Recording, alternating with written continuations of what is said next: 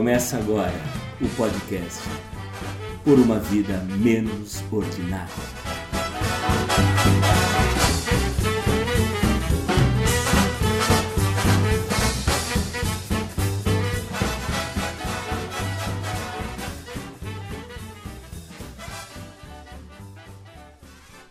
A se considerar os primeiros 20 dias desde o paciente zero, o Brasil tem números superiores aos da Itália.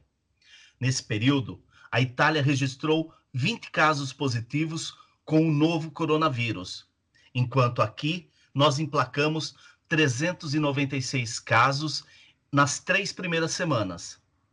Temos muito mais preocupações que os países europeus, como a falta de saneamento básico, por exemplo.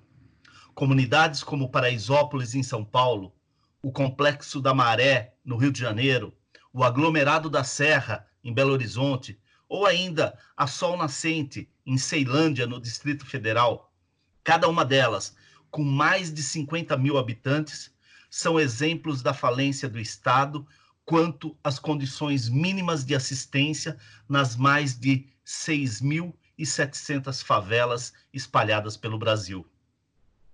E também, o que dizer da população carcerária, que conta com mais de 812 mil pessoas, infestadas pela tuberculose e outras doenças respiratórias típicas de confinamentos superlotados? O governo punitivista insiste em não buscar alternativas. O ministro da Justiça, Sérgio Moro, afirma, abre aspas, "Não podemos soltar os presos e pôr em risco a população." Fecha aspas. Bolsonaro e o bolsonarismo, como escreveu Bernardo Carvalho, abre aspas, está ligado à negação do real, do outro e da morte, enquanto a alimenta. Ele toma corpo no ilogismo, no ataque à razão e à ineficiência para estabelecer um mundo de fantasia, onde a morte é ao mesmo tempo a irrealidade e o objetivo final, porque ela é sempre a morte dos outros. A negação da pandemia apenas expõe, mais uma vez, o caráter suicida do pacote. Fecha aspas. Enquanto isso, as crises se avolumam. Eduardo Bananinha, filho de Bolsonaro, criou um problema diplomático com a China, maior parceiro comercial brasileiro. O mentecapto Jair entrou em rota de colisão com os governadores, especialmente de São Paulo, Rio de Janeiro e Ceará, estados na vanguarda das ações contra o coronavírus. A economia derrete. Só na cidade de São Paulo, estima-se que a quarentena custará 2 bilhões de reais, com o PIB caindo 18%, com perdas superiores a 300 milhões de reais diários. Os panelaços voltaram com força, mostrando a insatisfação com o governo e a baixa tolerância das pessoas fizeram os indicadores de apoio ao presidente despencarem na última pesquisa do Datafolha. A boa notícia é que as pessoas estão buscando informação na imprensa séria, gerando um refluxo das fake news. Sou Wanderlei Vieira, sigo no isolamento social e comigo, definitivamente enfurnados em suas casas, estão Cristiano Perobon e Juliano Chagas. Olá, Cris, tudo bem? Fala aí, pessoal. Oi, Ju, Vande, bem-vindo, Gil. Cara, isolado, preocupado como todo mundo e observando tudo o que está acontecendo, né? Atentamente. Juliano, tudo bem? Tudo bem, Vande, Cris, olá, Juliano. Eu também estou aqui, só para deixar o contexto claro, estou aqui numa zona rural da cidade de Jundiaí, interior de São Paulo. Estou aqui com a minha família também, até porque se vocês ouvirem alguns ruídos por aí, não se assustem, é um ambiente familiar mesmo. E estamos acompanhando, né, cara? Cada dia é uma loucura nova, né, cara? Infelizmente, mas vamos aí, né? Conosco hoje, nesse episódio de número 10 do nosso podcast Por uma Vida Menos Ordinária. Direto de Pisa, no olho do furacão, está o administrador de empresas Juliano Perobon, que reside na Itália. Fala, Gil, como estão as coisas no dia a dia? Nos conte um pouco aí da sua experiência nesta terra da pizza. Fala, pessoal, tudo bem? Boa noite, Cris. Boa noite, Vani. Boa noite, Juliano. Cara, aqui começou meio assim fraco, né? O pessoal um pouco não acreditando. Vamos dizer assim, demorou um pouquinho, cara. Não demorou tanto, talvez, que o Brasil tenha demorado para acreditar na coisa. Aqui demorou um pouquinho, mas a hora que a coisa tomou forma e que decidiram tomar uma medida, aí tomaram de maneira muito séria, cara. E aqui é até uma experiência para mim.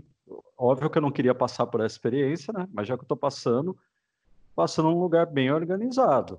Então, assim...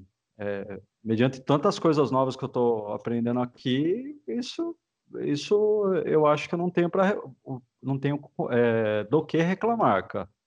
Porque a vida aqui, embora em quarentena, ela vai seguindo, cara. Não tem nenhum grande transtorno além dos usuais, né? Ô Gil, você está numa cidade que ela é pequena, né? Sim. Quantos casos vocês têm aí na cidade de Pisa? Você sabe dizer? Então, aqui na Toscana, cara, você vai ter...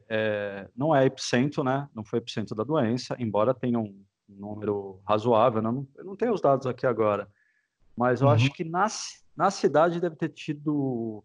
Acho que foi 182 casos, alguma coisa assim. Eu posso até dar uma olhadinha daqui a pouco e atualizar isso, né? De uma maneira correta. Mas a questão ocorreu no norte, que é distante daqui. E quando eu falo distante, a gente tem essa diferença de distância Itália e Brasil, né? Distante não é tão distante, mas é mais longe. No norte foi muito feio, cara. Aí veio descendo para o centro, que é onde eu tô, né? A região Toscana, Umbria e tal. E iria se propagar para o sul. Só que, aparentemente, nos 2 últimos dias, teve uma diminuição já no número de mortes, cara. Então, assim, aparentemente, as medidas de contenção estão tendo resultado. E a partir dessa diminuição que vai se ver o quanto que se estende, ou não, a quarentena, né? Tá. Gil, acho que o pico foi no sábado ou no domingo, né? Que foram 700 e tantas mortes. 800.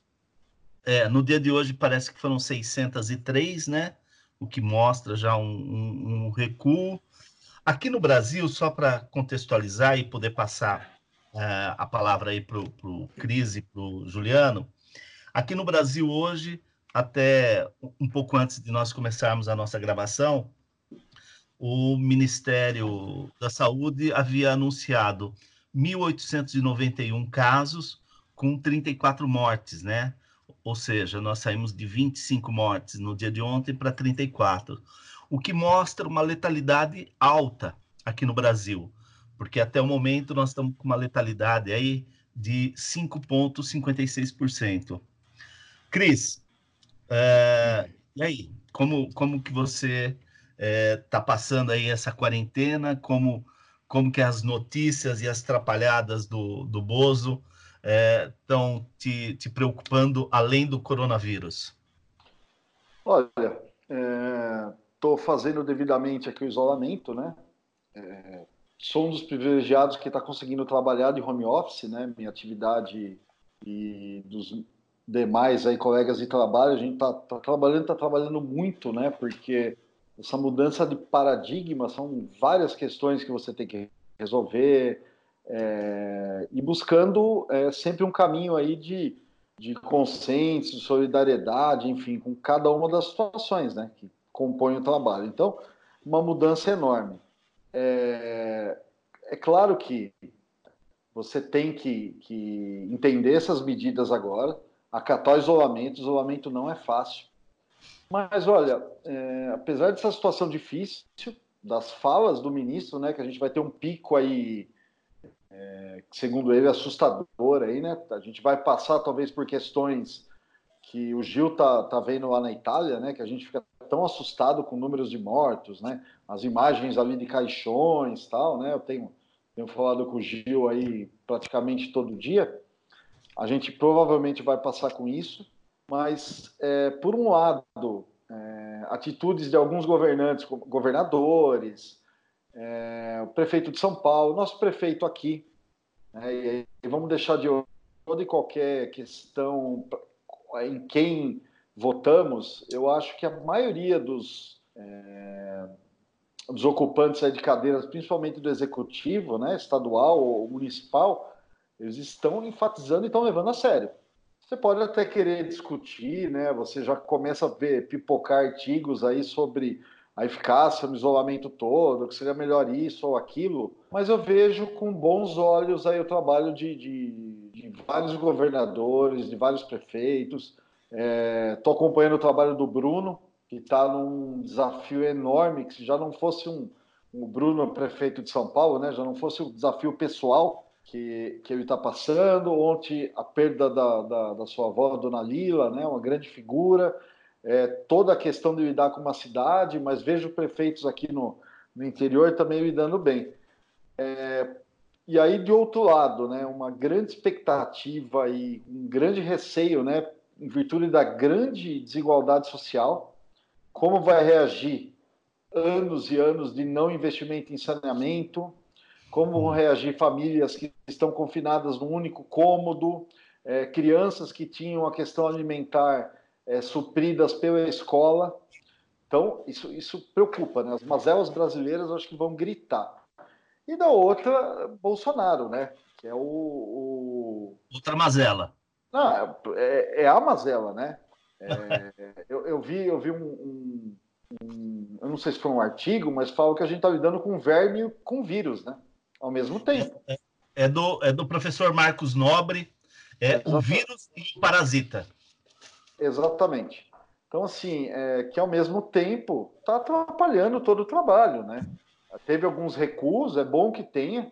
Então, por mais que a gente entenda, desde o primeiro dia da sua candidatura, que não é uma pessoa adequada para ser o presidente do Brasil, se ele recuar em algumas posições e isso for para bem da população, nós estamos numa situação que qualquer melhora é melhora, viu, Vande? Mas que atuação pífia, e também com destaque para os seus filhos, né? Então você vê a família ali num dos piores cenários, provavelmente, da história mundial, pensando no seu umbigo, pensando no projeto de poder. Mas parece que a população está acordando, né? A gente vê novamente aí a mídia fazendo seu papel, e começa a ver aí reflexos nas pesquisas aí, de quem de fato é Jair Bolsonaro e sua prole. Viu, Cris? O Barão de Itararé já sentenciou. Da onde menos se espera é que não sai nada mesmo. Tá. E desculpa me alongar, pessoal, mas... Né? Ô, Ju, você levou a sério mesmo essa coisa de se isolar, né? Levei, cara. E assim, acho que é uma oportunidade, não só para mim, né, cara? Como o Cris falou também, quem tem a possibilidade de trabalhar home office. Porque, cara, eu estava lendo ontem um artigo do Antônio Prata, também na Folha de São Paulo, que eu achei interessante. Eu acho que essa pandemia é, antes de tudo, cara, também um teste de consciência para nós, né, cara? Para nossas vidas. É um teste de civilização, né, cara? A gente entender o que está acontecendo, entender como que cada um pode contribuir, qual é o papel social de cada um. A gente entender que a realidade, por exemplo, da Itália é uma realidade totalmente diferente da do Brasil, como o Cris também já pontuou, né? Se a gente pegar as comunidades aqui no Brasil, como que isso vai impactar, né? A gente não tem ainda a menor ideia, né, cara? A gente está ouvindo as autoridades preocupadas, as autoridades falando, lógico, a prevenção é essencial, o isolamento é essencial, mas essa desigualdade social que tem no Brasil, né? Hoje eu estava dando uma olhada até para poder trocar ideia aqui no programa, a população de baixa renda, né, até R$ 420, são 52 milhões de brasileiros. situação de miséria, são mais 13 milhões de brasileiros. Então a gente tem quase 70 milhões de brasileiros que são pobres, cara, que não tem praticamente condições nenhuma, né, de, assim, a dificuldade diária já existe, já é gigantesca. Diante dessa realidade que se impõe, cara, como que essas pessoas vão conseguir ter o seu isolamento social, conseguir sobreviver? Então, eu acho que é um teste, sim, de civilidade, né, cara? Agora, aproveitando a oportunidade também do Gil, eu queria perguntar para você, Gil, o seguinte: nós estamos recebendo, pelo menos a imprensa brasileira, está divulgando muito a questão da Itália, né? Seja através de matérias, enfim. E para a gente, pelo menos para mim, é algo assim extremamente assustador que está acontecendo na Itália, né? A gente está vendo hospitais superlotados, a gente está vendo centros de UTI superlotadas, a gente está vendo aquele, como o Cris já pontuou também, aquele desfile assim, horroroso, né, de caixões sendo enterrados, pessoas sendo cremadas, porque não há nem ambiente para ser enterrados. Então, assim, para nós que estamos aqui no Brasil, é uma imagem assustadora. Primeiro, eu queria que você falasse um pouquinho para a gente. É essa mesma realidade que você está observando, que você está vivenciando aí? Você acha que é um pouquinho de exagero da imprensa brasileira na divulgação desses fatos? E como a imprensa italiana está conduzindo isso? Como que ela está conduzindo para vocês que estão aí, que não são italianos, mas estão vivendo essa situação também? E para os italianos, do modo geral, como que a imprensa está trabalhando isso também? Essa é uma questão que eu queria ter um pouquinho de comparação, até para saber como a gente está aqui também, né, de informação, de se isso tudo que está acontecendo aí é a realidade, e como que a gente pode também aproveitar essa realidade, essa experiência que vocês estão vivenciando aí, para a gente poder também, de alguma forma, usar essa experiência. Bom, aqui, cara, eu vou poder falar pelo que eu vejo na TV das outras regiões e pelo que eu estou vivendo aqui na Toscana. Como a gente já falou, estou em Pisa, né? Até vi os dados aqui, o contágio aqui foi de 266 pessoas, o contágio. Eu não tenho o número de mortos por região, mas tenho no total da Itália, até o momento foram 6.077 mortes. Então, você vai ter em torno de uns 63 mil, quase 64 mil contaminações, sendo 6.077 mortes até o momento. Sendo que esse número, nos últimos 2 dias, já começou a cair, e é um advento da medida de isolamento. Então, tem isolamento e aqui se respeita porque você vai pagar multa e porque se respeita. Realmente é uma questão de educação. Bom, a realidade aqui na Toscana, assim... começou-se a doença no norte, isso começou a acontecer. Não, eu acho que demorou, vou falar demorou, mas a demora aqui na Itália é um pouco diferente de a gente falar de uma demora no Brasil. Então, sei lá, demorou 3, 4 dias para levarem a sério e realmente tomar essa medida de fazer a contenção. Então, de 3, 4 dias. E aí você vai ter uma questão de... começa a diferença cultural. Então, a hora em que se isola, o governo, eu acho que parte até daí, o governo ele já começa a fazer uma divulgação do que tem que ser feito, e parte do governo um plano para o país, cara, de como tudo tem que ser feito. E esse próprio, o primeiro-ministro, né, que é o Giuseppe Conte, ele já começa a negociação com os outros países. Por quê? Isso não vai ficar só aqui, isso não veio só aqui. Da onde que veio esse... Para onde foram as pessoas que estavam na Itália, nos lugares onde teve contágio? Começa-se um mapeamento, cara, um negócio muito, assim, surreal para a gente que é brasileiro. Bom, daí nesse sentido de começar as medidas, como é que funciona aqui? Foi feita uma contenção que você podia praticar esporte ao ar livre, esporte individual, com distância de 1 metro. E assim, ninguém precisa falar para você que você tem que ficar 1 metro. Todo mundo fica. É muito interessante. Todo mundo fica a 1 metro de distância. Você vai no supermercado, e não tem ninguém organizando fila. As pessoas organizam sua fila. Você entra no mercado, faz sua compra normalmente, tem tudo no mercado, cara. Tem, e aí eu vou entrar, de repente, até no item, como é que a mídia noticia, né? Nos primeiros dias, quando falou-se de quarentena, realmente, como acho que qualquer lugar no mundo, cara, a galera foi no mercado e começou a fazer compra que nem louca.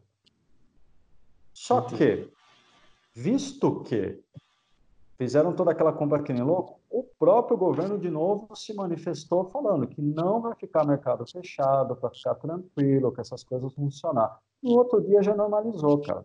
Até porque a Itália, ela tem uma rede de logística, de distribuição muito boa, e a Itália é um país que tem um consumo local das coisas, né, que você compra. Então, assim, você tem coisas importadas, mas o que é importado aqui é tudo muito próximo, né? E até, sim, desculpe, e até para você ter uma noção. Por exemplo, você teve as notícias que você vê divulgando, as imagens que você divulgação de mercados vazios, mercados, aquelas filas gigantescas e tal, muita coisa é a imagem que era do primeiro dia, cara, que os caras estão divulgando até hoje. Uhum. Então, tem esse... assim, é quarentena? É quarentena. É difícil? Cara, tem coisa mais difícil do que estar em quarentena na Itália, eu acredito, cara. Ô, Cris, você me permite só uma completar rapidamente? Gil, assim, aqui no Brasil, pelo menos, aqui no estado de São Paulo, né, acho que no Brasil todo, a orientação nossa é o seguinte: fica em casa, mesmo que você apresente algum sintoma, né, tosse, febre, se você tiver um agravamento do quadro clínico, aí sim você procure uma unidade de saúde, né, seja pública ou privada. E aí, diante desse fator clínico que o médico vai analisar, pode ser encaminhado para internação ou não. Mas, a princípio, é que as pessoas continuem em isolamento e, se apresentarem sintomas leves, que continuem em isolamento. A orientação aí é mais ou menos igual aqui ou não? Não, tem uma diferença. Aliás, uma diferença bem drástica. Se você apresentar febre, e assim, se você apresentar tosse, um pouco de dor de garganta, uma coisa que seja uma aparente gripe normal, fique em casa, cara. Não vai no hospital, não vai encher o saco. Agora, se você começar com febre, você liga no número de telefone, eles vêm te buscar na sua casa, cara. Não vá para o hospital. Se for para o hospital, você vai contaminar pessoas que estão com outros problemas. Interessante. Então, essa é uma diferença drástica, cara. E o pessoal vem te buscar na tua casa. Interessante. Ô, Gil, aproveitando a pergunta do Juliano sobre imprensa, eu não sei quanto vocês dão atenção para isso, imagino que você um pouco, né, por ser brasileiro, mas de alguma forma vocês estão olhando essa situação toda do Brasil, como é que você está vendo, como é que fala-se alguma coisa disso aí?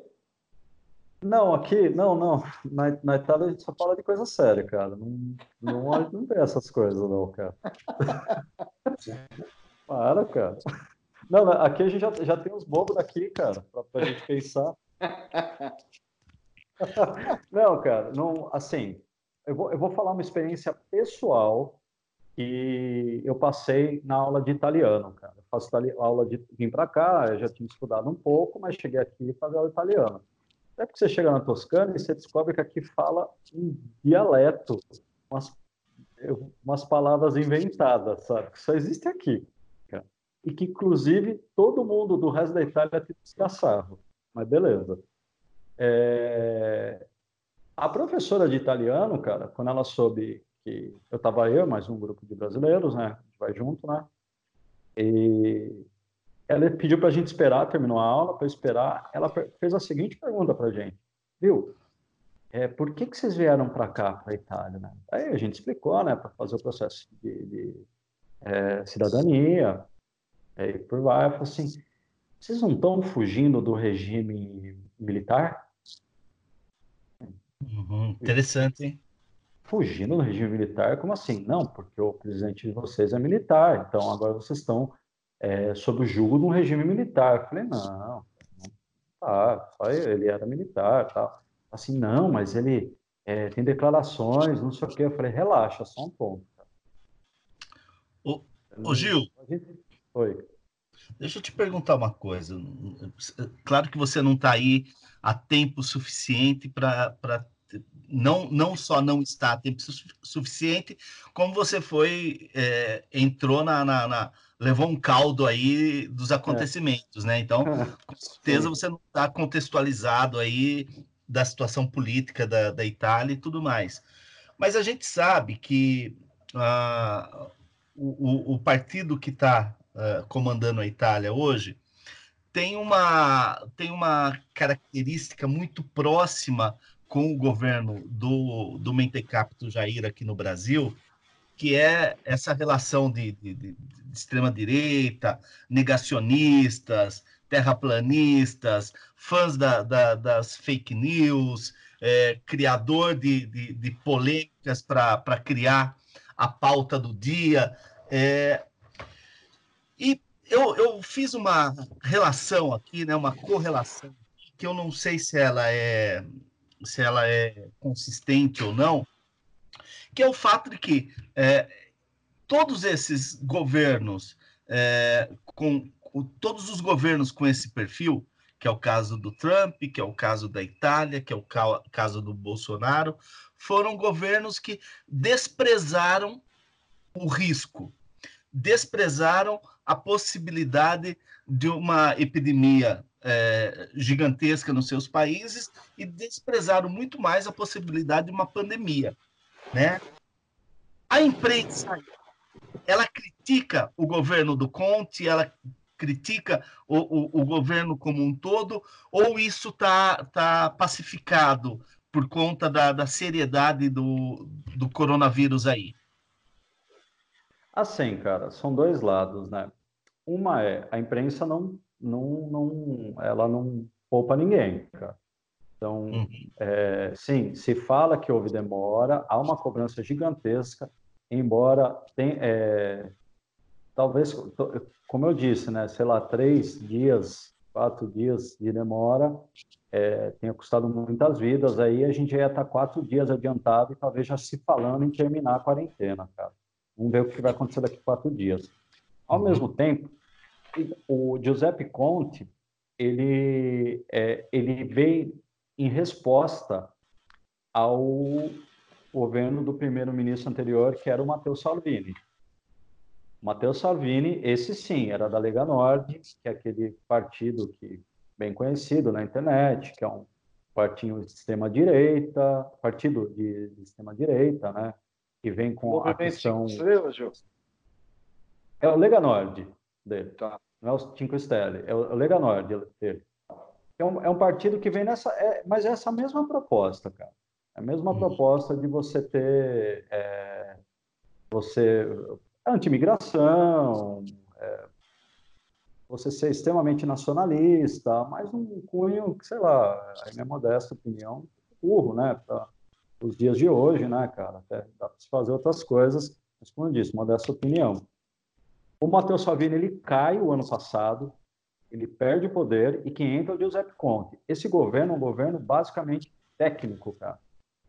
Então, dessa maneira, dá para se... Foi assim que meio que as coisas estão sendo feitas de maneira técnica, né? Então, é essa impressão, cara. Demorou-se, porque talvez precisasse se analisar, mas essa demora, a mídia arregaça, né, cara? Aliás, a imprensa aqui... em termos de esculachar, cara, é bem mais forte que a nossa. Gil, deixa eu aproveitar já a oportunidade e tirar uma dúvida com você que eu ouvi na imprensa aqui brasileira esse final de semana. Eu fiquei em dúvida em relação à disseminação da doença aí na Itália. Uma das teses, né, que esse contágio foi rápido e grande... é porque, tradicionalmente, a família italiana ela é composta por jovens que moram com seus avós ou moram com pessoas mais idosas, né? Então, a princípio, haveria essa contaminação entre os mais jovens e depois teriam contaminado os idosos. E hoje eu li também uma matéria aqui na revista Piauí, que é que eles fizeram uma pequena comparação entre a China e a Itália. Para se ter uma ideia, né, na Itália, 23 a cada 100 habitantes tem mais de 65 anos. Então, aí você teria 86% dos mortos com mais de 70 anos. Em relação à China, por exemplo, você teria 51%. É uma diferença significativa de mais de 30%. O tempo que você está aí, você deu para observar isso? Se realmente as famílias aí, elas vivem assim, os idosos vivem mais com as pessoas mais jovens ou não? Você percebeu alguma coisa nesse sentido? Olha, não, particularmente, não, eu não tive contato, né, a esse ponto de perceber, mas eu conversei com pessoas, né, conversei nos cafés, fazendo as amizades aqui, e de brasileiros que moram aqui, realmente correto isso. O filho, ele continua com o pai e vai embora, cara. Vai ficando. Se ele não casar, ele herda a casa e fica com ele. Se ele tiver filhos, às vezes ele continua morando, então fica o neto, o pai, a mãe, e assim vai. O avô, vai juntando na casa. Então, essa pode ser uma maneira de disseminação, né, cara? É aquela questão da mama italiana, né, cara? O cara a pessoa casa com você e herda a sogra, né? Então vai levando o núcleo familiar, né? Vai agrupando pessoas, né? Acho que só perde para mãe judia, né? Viu, ô Gil? Pode ter os dois, né? Viu, Gil? Você acabou de falar para a gente aqui que a imprensa italiana bate muito, não poupa, ela é dura. Mas a imprensa brasileira também está com o saco bem cheio do Jair, né? Já não é melhor ele já ir se acostumando, porque é porrada todo dia. No final de semana, assim, só no jornal de ontem, né, de domingo, em um jornal da Folha de São Paulo, você tem assim inúmeros artigos tratando do Bolsonaro, né? Eu vou ler algumas coisas aqui, até para que a gente possa comentar depois. O Marcos Nobre, que o Cris comentou agora há pouco, né, que é doutor em filosofia pela USP e professor da Unicamp, no artigo dele, O Vírus e o Parasita, em determinado momento ele diz o seguinte: Bolsonaro seria necessário a coordenações de ações em caráter de união nacional para isolar Bolsonaro e para dar um rumo ao país, pelo menos enquanto durar a crise. Poderia ser um núcleo de coordenação liderado pelo Congresso Nacional e composto por diferentes equipes técnicas, forças políticas, organizações da sociedade civil e mesmo integrantes da administração pública e do atual governo que aceitarem a participar do esforço para o total isolamento de Bolsonaro. Aí ele segue e diz assim: está claro para a maioria da população que Bolsonaro é um risco grande demais para continuar a ser tolerado como uma aberração sob controle. E aí, perto do final, ele diz assim: é assim que sempre renasce de cada mergulho, ele está falando do Bolsonaro, né? De cada mergulho na insensatez que pratica, como um lutador incansável contra o sistema, como um humilde guerreiro do povo contra o dragão da maldade. Ficar sempre contando com que ele irá se enfraquecer, com que irá se comportar como presidente e governar, é acreditar na pantomima que ele representa, é jogar o jogo nos termos dele, né? Aí eu tenho um outro texto aqui, que é do Domênico de Masi. Não, esse Domênico de Masi, ele está falando sobre a Itália, que depois eu gostaria de falar também, mas tem o Hélio Gaspari, que diz assim: na sua catadupa de declarações estapafúrdias, Jair Bolsonaro disse à Rádio Bandeirantes que, abre aspas, vai ter um caos muito maior se a economia afundar. Se acabar a economia, acaba qualquer governo, acaba o meu governo. Nessas poucas palavras, ele revelou o estado de sua alma, na qual misturam-se teatros de máscara, delírios e perplexidades. Para ele, a epidemia é um detalhe. O essencial é meu governo. E só para concluir, naquela sessão de frases da semana da Folha de São Paulo, eles destacam o pronunciamento dele, a fala dele, né, com relação ao problema que o Eduardo Bananinha criou com a China, né, o problema diplomático que ele criou com a China por causa de uma declaração dele, né, de uma tuitada dele, na verdade. Mas aí a Folha de São Paulo destaca a forma estadista do Jair de responder a um problema tão sério. Abre aspas. Não há nenhum problema com a China. Zero problema com a China. Se eu tiver que ligar para o presidente chinês, eu ligo, sem problemas. Qual é a acusação? Qual é o motivo desse problema? Então, Gil, Juliano e Cristiano, se a imprensa brasileira foi tolerante com Jair Bolsonaro durante um tempo, me parece que o coronavírus chegou para apresentar um esgotamento, um cansaço. E eu estou falando de um canal de imprensa escrita, mas se você pegar as TVs, por exemplo, o editorial da TV Bandeirantes, do Jornal da Band, na sexta-feira, ele conclui chamando o Eduardo Bolsonaro, vulgo Eduardo Bananinha, e o chanceler, o Ernesto Araújo, de idiota, perguntando por quanto tempo mais teremos que aguentar esse idiota sentado na cadeira de Rio Branco, de Afonso Arinos. Então, eu acho que esse esgotamento da imprensa começa também a dar um tom de derretimento desse governo. O que vocês acham? Gil, Ju, Cris?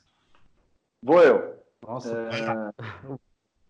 Olha, esse esgotamento não é de hoje, né?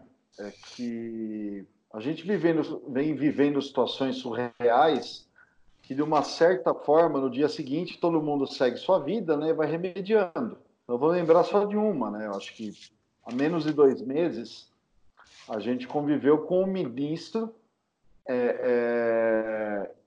emulando Goebbels. Uhum. Alguém se lembra disso? Parece que foi há um ano. Uhum. Mas aí você... É aquela coisa... Né?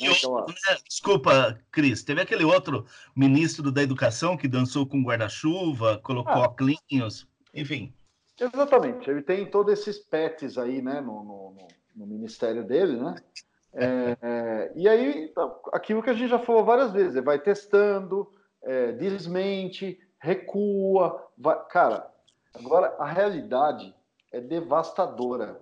Ela exige liderança, ações, ninguém está dando, não há espaço na mídia, não há espaço pela primeira vez nas redes sociais para esse pessoal e os formadores de opinião, né, a imprensa, enfim, articuladores mais preparados, né, perderam a paciência, né? Esse editorial da Band, cara, isso é um marco histórico. Uhum. É histórico. É impensável, né? Um editorial, uma postura enquanto grupo de comunicação, que é como a Band assina, né? Grupo Band de Comunicação, fazer isso com qualquer dos outros nossos ex-presidentes desde a redemocratização. Mesmo com o Sarney, mesmo com o Collor, ou com a Dilma, ou com o Fernando Henrique, em final do segundo mandato, É impensável isso, porque não é, nunca a gente chegou próximo de uma realidade tão ridícula, né? E aí cansou, né? A reação, eu acho que daqui, Vande e demais, eu acho que é daqui para pior, né? Vai se aproveitar a baixa e eles vão sambar em cima desse cidadão, né? E, sinceramente, eu acho pouco, né? Demorou, né? Eu acho que a imprensa o tempo todo fica procurando uma polidez, fica cobrando uma postura normal, né? Do que seria normal, uma postura presidenciável. Quando o Bolsonaro já deu mostras inequívocas desde que se ouve falar dele, que é dessa forma que ele opera. Só que hoje, né, você vê um presidente completamente perdido, apagado, e sinceramente, viu, a hora que passar o nosso isolamento social, seria muito bacana que a gente pegasse essa lição de isolamento e deixasse unicamente para ele e sua família. Acho que o isolamento social dos Bolsonaros até o final do mandato já seria de bom tamanho para a gente. Queria complementar o que o Cris está dizendo da seguinte forma. A gente já gravou vários episódios e todos os episódios, de uma maneira ou outra, a gente acaba abordando ali o tema Bolsonaro, o que está acontecendo no Brasil, né? Tirando ali, que eu me lembro, 2 episódios que foram completamente diferentes dessa pauta. O que eu quero dizer com isso? Eu acho que nesse 1 ano e 4 meses de governo Bolsonaro, o foco da imprensa no Brasil, aliás, não só da imprensa, a discussão brasileira, né, foi em cima do governo de Bolsonaro. Se ele era um bom governo, se não era um bom governo, essa rivalidade entre um partido e outro partido. Ou seja, é uma campanha eleitoral que parecia que não ia ter fim, né? Esses 1 ano e 4 meses, 1 ano e 5 meses de governo. Agora, o foco é outro. Eu acho que mudou, como o Cris gosta de dizer, deu um cavalo de pau, né? Então, a gente tem outro foco, a realidade é outra. E é natural que, tirando o foco, governo Bolsonaro, família Bolsonaro, tirando esse foco e colocando essa pandemia, que é muito mais urgente, não há dúvida disso, né? É lógico que outros protagonistas naturalmente iriam surgir, estão surgindo, né? O próprio ministro da Saúde, se a gente fizer qualquer pesquisa com colegas nossos próximos, perguntasse há 2 meses, há 3 meses atrás, quem era o ministro da Saúde, não, ninguém nem sequer saberia o nome do cara. E hoje é o cara que está no noticiário, hoje o cara virou protagonista, né? Parece até o primeiro-ministro do governo, né? Então, assim, houve, pelo menos na minha avaliação, no meu entendimento, né, essa guinada de foco, né, que não poderia ser diferente, é óbvio que não poderia ser diferente, mas isso vai trazer um desgaste para o Bolsonaro, que acho que é um desgaste inimaginável, na medida que ele não consegue fazer gestão, como é o que nós já cansamos aqui de repetir, o surgimento de outros protagonistas. A gente estava até conversando um pouquinho antes da gravação, por exemplo, o próprio Dória, que é um cara que pessoalmente eu não tenho grande simpatia, mas querendo ou não, está conseguindo dar uma resposta, pelo menos aqui no estado de São Paulo até agora, até o momento, né?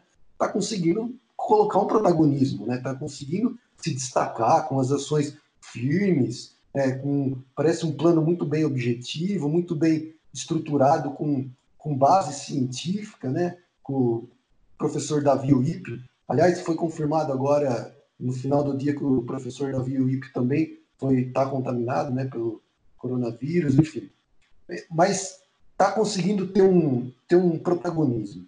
Então eu acho que a partir do momento que o tempo vai passando e se essa crise se agravar, e tudo indica que ela se agrave, eu acho que o foco cada vez vai ficar menos no Bolsonaro, eu acho que cada vez vai ficar mais nesses outros protagonistas que estão surgindo e vão surgir ainda mais. O próprio governador do Rio de Janeiro também, que de repente virou protagonista, né? Não só no Rio de Janeiro, mas ali nacionalmente, né? Com as ações de fechar aeroportos, enfim. São várias ações. São várias ações mais duras que ele está tomando que acabou também chamando a atenção.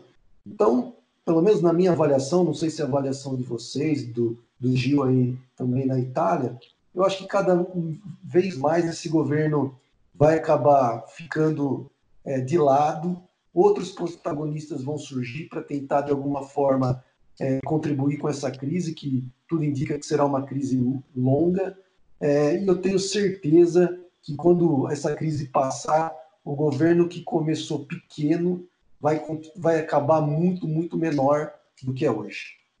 Ô Ju, deixa eu só fazer um comentário sobre o Mandetta, o Luiz Henrique Mandetta, que é o ministro da Educação, da Saúde. Ele está fazendo um trabalho muito, muito interessante, de liderança, tudo mais, mas já cometeu dois pecadinhos, viu? O primeiro pecado foi ter contratado uma empresa que participou da campanha dele, né? Aproveitando o estado de calamidade, os caras entraram ali sem licitação, um contrato para os volumes que ele está mexendo, eu acho pequeno, né?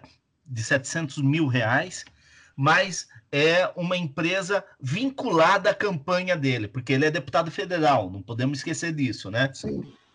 Então, eu acho que é uma primeira manchinha, e ele cometeu uma segunda mancha que eu acho que passou despercebido na imprensa, porque ele é candidato à prefeitura de Campo Grande, né?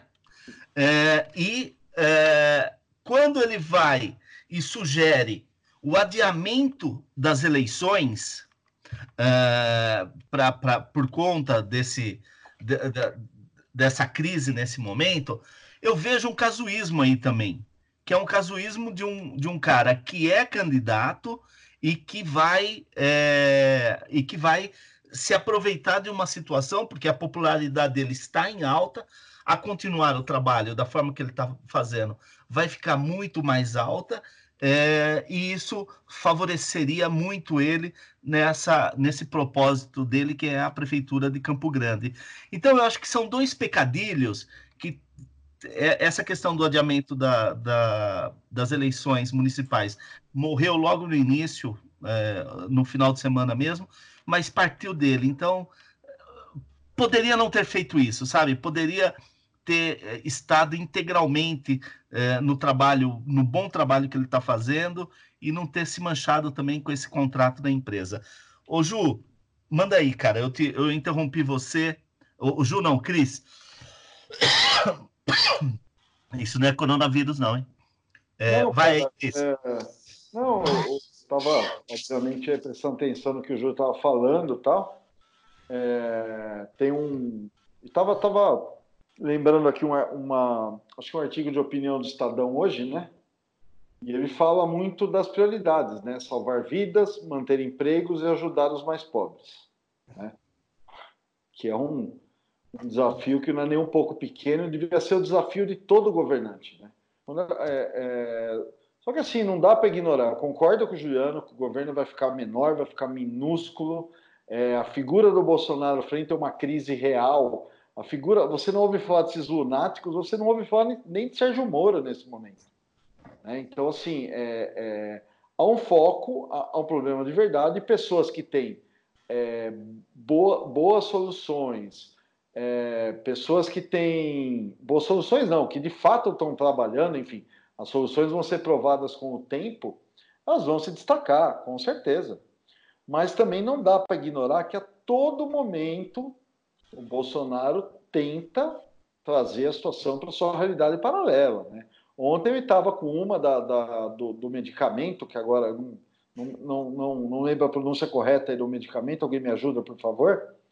Mas falando já que o Exército vai começar a produzir, cara, e você já viu um monte de gente correndo para falar que a coisa não é bem assim...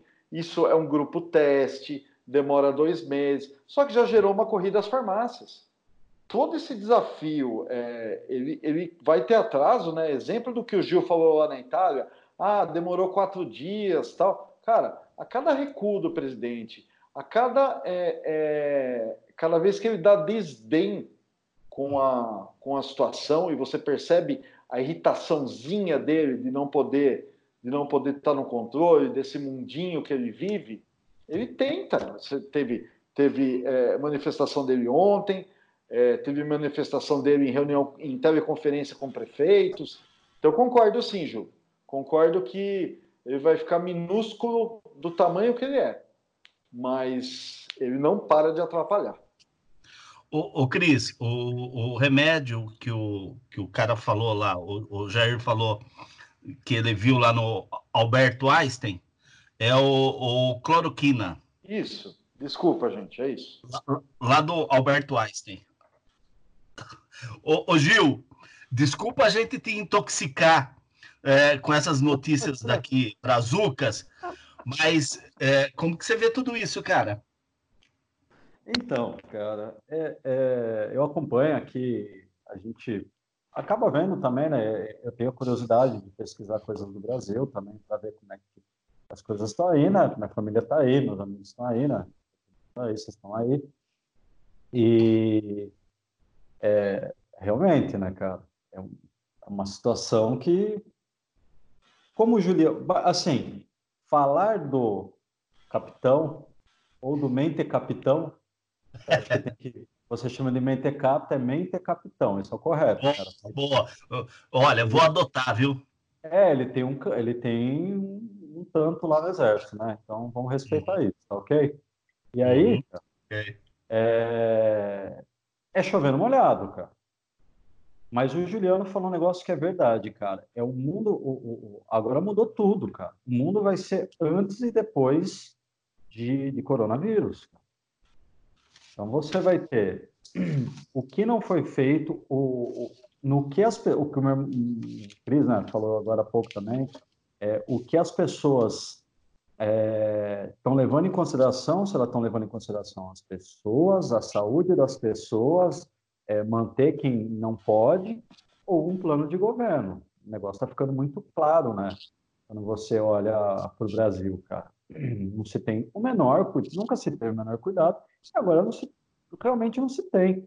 As pessoas que foram iludidas porque ia ter um cuidado, o Brasil acima de todos, lá, sei lá, não tem essa, cara. É uma família acima de todos. Vai manter, quer manter um plano de poder. Aliás, um plano de poder que não existe, um plano de poder. Um plano que só tá na cabeça de um, cara. E não tem governo, e tem trupe, cara. Que é só figura, né, cara? Uhum. Enfim. Agora, eu lembrei de algumas coisas, cara. Até para, de repente, corrigir, eu não causar não cometer uma gafe, né? Com a Itália. Quando eu falei a questão da demora, eu me recordei de algumas coisas. Já de começo, você não tinha quarentena, mas você tinha uma norma, ou seja, saiu uma norma do governo, como se fosse uma MP, assim, para os comércios, na questão de manter distância de 1 metro. Então, você ia nos cafés, você não podia sentar ninguém do seu lado, cara.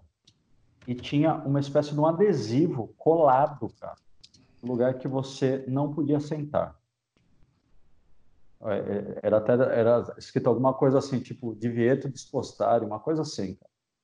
E nisso, então, quer dizer, a medida de quarentena não teve, mas já começou um tanto de medidas, pedir para evitar parques, para diminuir e tal, que não deu certo. E aí aumentou para a quarentena, essas medidas. De cara, quando começou, assim, de início, quando começou o problema no norte, cara, as empresas, os grandes supermercados, já começaram a doação de dinheiro para compra de máscara, para ajuda nos hospitais. Isso porque o sistema de saúde é que funciona bem também. Mas as empresas privadas começaram a ajudar, cara. E você teve tem uma questão também de união entre as diversas partes da Itália e união do governo, e até a união do próprio governo da Itália com a União Europeia, cara, do que vai se fazer como um conjunto. Existe um plano, assim, talvez, ou houve uma montagem de um plano do que fazer para conter a doença, cara. diferente do que a gente vê no Brasil, cara. Embora aqui tenham várias Itálias, são várias realidades diferentes, cara, existe uma união do que vai ser feito em prol de salvar as pessoas dessa doença. Então, é muito claro isso aí. Não tem, cara, posso estar sendo muito inocente, mas não me parece ser um plano de governo, cara. Realmente é uma contenção e vamos resolver a situação aqui. Uhum. Ô, Gil e Ju, vocês dois me deram uma possibilidade de eu falar sobre um artigo que eu mais do que indico, do sociólogo italiano Domenico De Masi, morador ali em Roma, viu, Gil? O artigo dele de ontem, ele diz o seguinte, o título é o seguinte: a evidência de que a vida pode ser organizada de outro modo. Mas em determinado momento ele diz assim, né? Talvez tenhamos aprendido que perante um vírus desconhecido, assim como diante de um problema complexo, as decisões sobre pandemia não apenas devem ser tomadas pelas pessoas competentes, mas também ser comunicadas de formas unívoca, com autoridade, prontamente, de forma abrangente e clara. Todo alarmismo, todo exagero, toda a subestimação é terrível porque confunde as ideias e nos faz perder um tempo precioso. Carência e excesso de informações são parâmetros nocivos. Talk shows superficiais e fake news delirantes levam ao cinismo e à desumanização. Acho que... O texto todo é maravilhoso, mas eu acho que esse recorte que eu fiz traz muito do que o Mente Capitão errou nesse início todo da relação com o problema, né? E não sei, porque no texto de abertura nosso, a gente falou dos nossos problemas estruturais, os nossos problemas brasileiros, que são estruturais, e eu não sei em que medida a gente conseguiria reverter agora essa situação que vem de décadas, né? Principalmente nessas 6.700 favelas que estão organizadas no Brasil, né? Eu falei só algumas, mas nós temos um número de mais de 10 com mais de 50 mil habitantes, né? Então, só para fazer um gancho disso tudo, Cris, eu queria que você falasse um pouco desse projeto neoliberal do Guedes, cara, que tá falando de números fantásticos, de trilhões, de tudo mais, mas ele não falou de problemas estruturais, né? Não falou antes, não falou agora e... vou usar a expressão novamente, está derretendo junto com o Jair, junto com o governo, e também não consegue apresentar nenhum plano claro. Eu ouvi uma definição do Guedes que eu gostei muito. O Guedes é um tesoureiro, que é aquele cara que quando tem dinheiro, ele fala, vamos usar nisso. Quando não tem, ele fala, vamos cortar tudo isso. Então, eu queria que você falasse um pouco colocasse esse assunto para a gente conversar um pouco sobre esse projeto liberal fantástico do Guedes.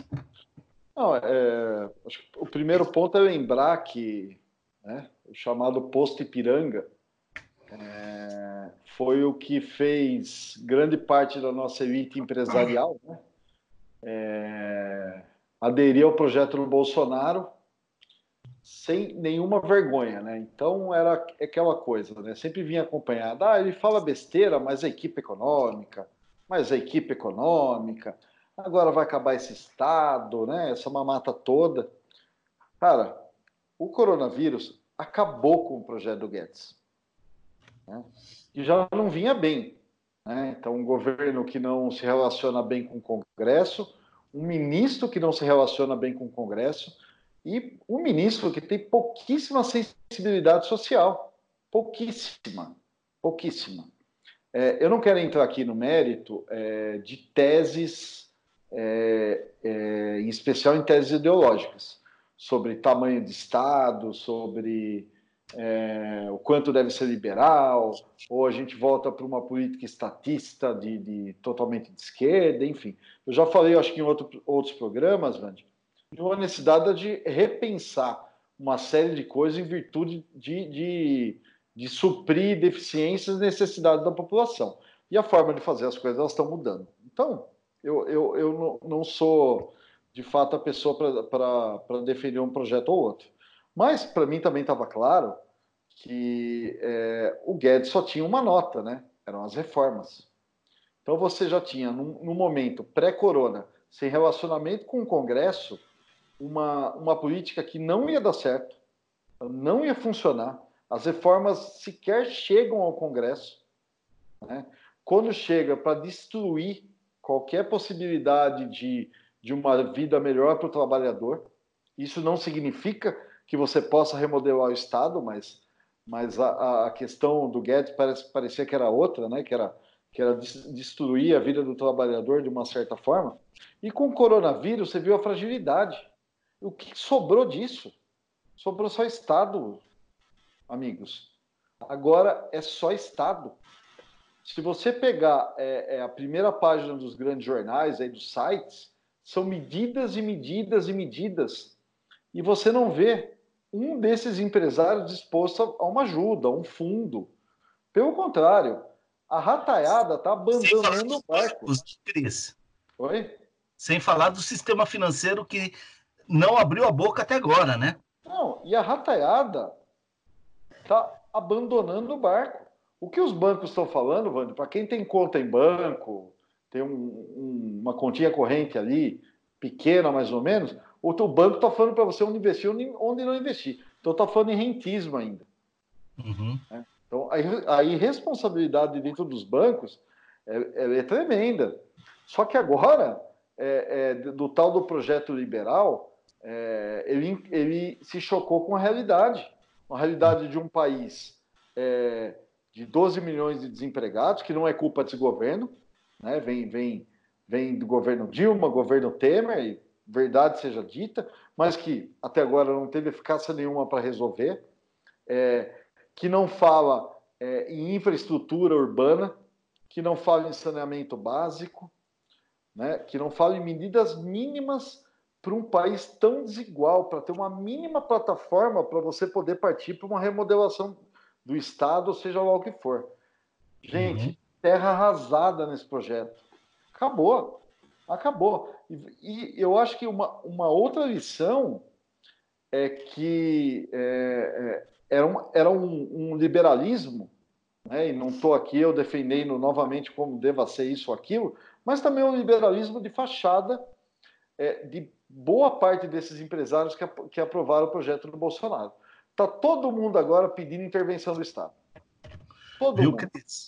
Viu, Cris? E no programa passado, no episódio passado do Por uma Vida Menos Ordinária, nós lembramos que tudo que ele pediu, ele teve, né? Ele teve a reforma da Previdência, né?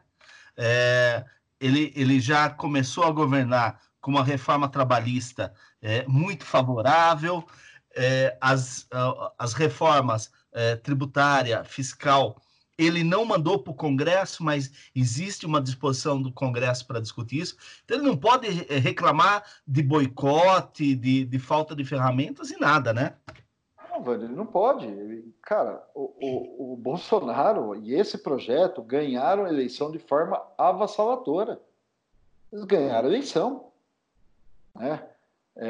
Então, é o que você falou, ele não pode reclamar das vitórias que teve, mas não se pode ignorar, quando você pega algo para fazer, um projeto, enfim, você não pode ignorar a realidade, né? Uhum. A nossa realidade é de desigualdade, né? Eu defendo sim que se reforme o Estado em alguns pontos que ele reduza, inclusive, mas não da forma que a coisa é feita, entendeu? Não dessa forma. Hoje, por exemplo, né, vou dar um exemplo dessa medida provisória que foi vetada pelo Bolsonaro, uma parte dela, né? da forma que foi, que estava sendo conduzida. Cara, suspensão por 4 meses de salário. Você suspender contrato de trabalho, né? Seletista, obviamente, porque quem está precário ou está com um contrato de PJ, vocês imaginem as conversas que estão rolando, né? Uhum. Gente, vamos lembrar de um tempo lá atrás, das isenções de IPI, né? Da linha branca, isenção de IPI para compra de carro. Cara, o quanto disso se reverteu em modernização de fábricas ou de novos empregos?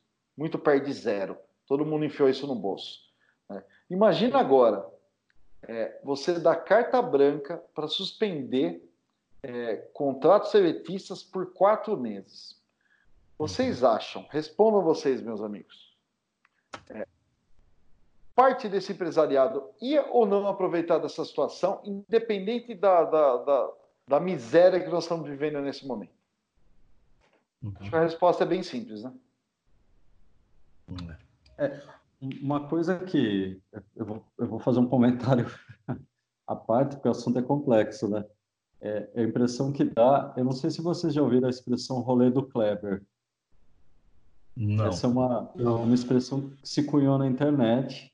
Como, se eu não me engano, ela surgiu num podcast, que é o Mundo Freak. Que o rolê do Kleber, ele é... Imagina assim, você é convidado para uma festa, você vai para aquela festa e tal. A hora que você chega, é uma festa muito estranha, cara. E aí, num determinado momento, você olha para o seu amigo que te convidou e fala assim, cara, que rolê é esse, Kleber? O que eu estou fazendo aqui? Então, eu tenho um pouco a impressão do Paulo Guedes nisso. Eu, tipo, vamos numa festa, aquele seu amigo que você não gosta, sabe? Mas que toda vez que você fala não, você fala, não, vamos, cara, vamos lá, tá, vamos junto. É a hora que você chega, cara, você tá num lugar que não tem o que você fazer e o cara é sua carona, cara. Então não tem como sair embora, cara. Então dá um pouco essa impressão de, cara, totalmente perdido, não tem mais o que fazer, cara. De repente, o pessoal acreditou que tinha boas ideias, que blá, blá, blá. Mas entra exatamente no que o Cris falou, cara. Liberal, mais ou menos, né, cara? Que, por exemplo, como ele citou, cadê o pessoal doando dinheiro? Cadê o pessoal falando que vai pagar os salários ou que vai, sei lá, mudar a jornada, vai fazer uma compensação? Ou depois se pensa nisso, cara, mas as pessoas se mantêm, cara, para não ficarem doentes. Cara, dá para as pessoas... eu não digo pequeno empresário, mas a empresa dá para manter, cara, sem dúvida. Porque aqui, por exemplo, tem mercado baixando o preço, cara. E a primeira coisa que o governo, em contrapartida, cara, já tem uma série de medidas já aplicadas com isenção da partida IVA, né, que é imposto para a pessoa que é empreendedora, né, ou que trabalha por conta própria. Isenção de imposto, cara, isenção de aluguel, isenção da boleta bancária, cara, um monte de coisa, cara. Isso já é fato, já está na lei, cara. Então, assim, cadê o empresário liberal, tal, a gente deixa que a gente organiza, mas não tem maturidade para ser isso de repente, né? Posso estar errado também. Uhum. Ah, não, Ju. Ju? Então, só completar um pouquinho do que o Cris estava falando, a desigualdade brasileira, a gente já está cansado de falar nisso, mas eu acho que tem que falar sempre, cada vez mais, porque não é normal, né? A gente vive num país que tem quase 14 milhões de pessoas vivendo em comunidades, vivendo em favela. Esse é um dado do Datafolha que saiu ano passado. São 14 milhões de pessoas vivendo em favelas. É mais ou menos 20% da população italiana, que está nos seus 60 milhões, né, de pessoas. É como se 20% da população italiana vivesse em favela. Não é normal isso em lugar nenhum. Nós não podemos admitir uma coisa dessa enquanto cidadão. Achar que isso é uma coisa normal, né? Achar que uma política... como o que já pontuou, essa política liberal, fosse dar conta de resgatar essas pessoas nessa situação de vulnerabilidade social. É óbvio que o Bolsonaro não tinha um projeto no Brasil de resgate dessas pessoas, de aumentar um pouco a incapacidade do Estado de trazer essas pessoas da informalidade, do subemprego. Nunca isso esteve na pauta dele, né? Nem na pauta do Guedes. Enfim, são números que, assim, são chocantes. É tão chocante quanto o que está acontecendo agora. Infelizmente, a nossa realidade, a realidade, por exemplo, da classe média brasileira, ela só é afetada... por exemplo, eu vou dar acho que um exemplo muito simples, mas que ilustra bem isso. Se essa fosse uma epidemia, uma pandemia, que só atingisse esses 14 milhões de brasileiros aqui no Brasil, por exemplo, a grande maioria dos brasileiros não estariam nem aí. Essa é a realidade. Agora, como a empregada que me serve pode me contaminar, né? Se ela está morando lá na sua comunidade, ela pega o transporte público abarrotado de gente, isso pode me afetar? Porra, então isso é um problema para mim. Então isso é um problema para a classe média brasileira, isso é um problema para a elite brasileira. E se tem uma coisa bizarra que essa epidemia propagou, pelo menos no meu entendimento, é que, de uma certa forma, acaba com... cai por terra esse extrato social de pobreza, de classe média, classe alta. Porque todo mundo está no mesmo barco agora, meu amigo. Todo mundo vai ser infectado. Então, é lógico, quem está na comunidade é muito mais suscetível, é muito mais vulnerável, não tem rede de água, não tem rede de esgoto. Eles vão morrer muito mais pessoas em comunidade, não há dúvida disso. Mas, de uma certa forma, todos nós seremos afetados diretamente por causa disso. Dentro dessa pesquisa que eu dei uma olhada do Datafolha, se você pegar o perfil desses moradores de comunidades, você tem 67% são pessoas negras, 49% desses lares são administrados exclusivamente por mulheres, 31% desses moradores não tem conta em banco. Ou seja, essa ajuda aí de R$200 que o Bolsonaro está falando, que o Guedes está falando, não, 31% dessas pessoas não tem nem como receber, porque não tem nem conta em banco. Essa é a realidade que a gente está conversando, essa é a realidade brasileira hoje. Então, concordo plenamente com o que o Cris falou. Eu acho que esse projeto neoliberal, ou liberal, foi por terra muito mais rápido do que a gente imaginava. Enfim, é triste, é lamentável. Eu só tenho uma preocupação que é poupar a vida dessas pessoas carentes, estão vivendo em comunidade. E é outra falácia que existe também na sociedade brasileira, dizer que essas pessoas também não geram renda, é outro absurdo. Dentro dessa pesquisa também é um dado muito interessante que essa população, esses 14 milhões de pessoas que vivem em comunidade, que vivem em favela, elas geram uma renda anual de 120 bilhões de reais por ano, seja ainda na informalidade, seja no trabalho precário. Ainda assim, elas geram renda, movimentam a economia. Então, elas serão duplamente afetadas. Primeiro, pelas condições sanitárias que vivem, né? E segundo, porque movimentam também a economia. Ou seja, é um horizonte terrível. Eu só peço para...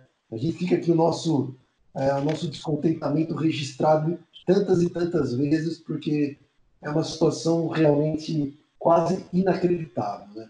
Inacreditável.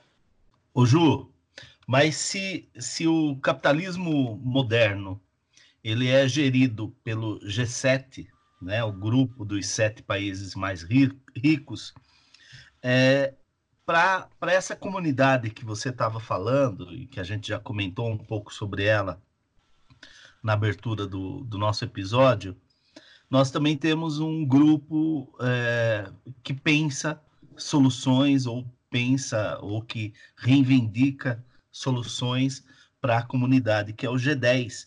O G10 das favelas, né? Que é um bloco de lideranças dessas comunidades todas e que acaba pensando soluções governamentais, levando propostas e tudo mais. E nesse aspecto do coronavírus, surgiu desse grupo do G10, porque é importante também a gente lembrar que de todas as entrevistas que pelo menos eu ouvi, não sei se vocês ouviram alguma outra diferente das que eu ouvi, mas eu não vi em momento nenhum aquele staff governamental falando sobre essas comunidades, falando sobre a realidade dessas comunidades, né? E esse grupo, esse G10, ele propôs nas grandes comunidades, né? Paraisópolis, Rocinha, Alemão, Paraisópolis em São Paulo, Rocinha e Alemão no Rio de Janeiro, mas também vão para outros estados, que é o seguinte, onde moram 100 mil pessoas, né? Em Paraisópolis são 100 mil pessoas, 420 voluntários, eles vão cuidar, cada um deles, de 50 casas. E eles serão conhecidos, olha que, como esse mentecaptão está desgastado. Cada voluntário desses que vai cuidar de 50 casas, eles serão chamados de presidente de rua. Muito legal. Ou seja, esse cara, ele vai dar todo tipo de assistência que for possível dentro da orientação desse G10 para essas casas.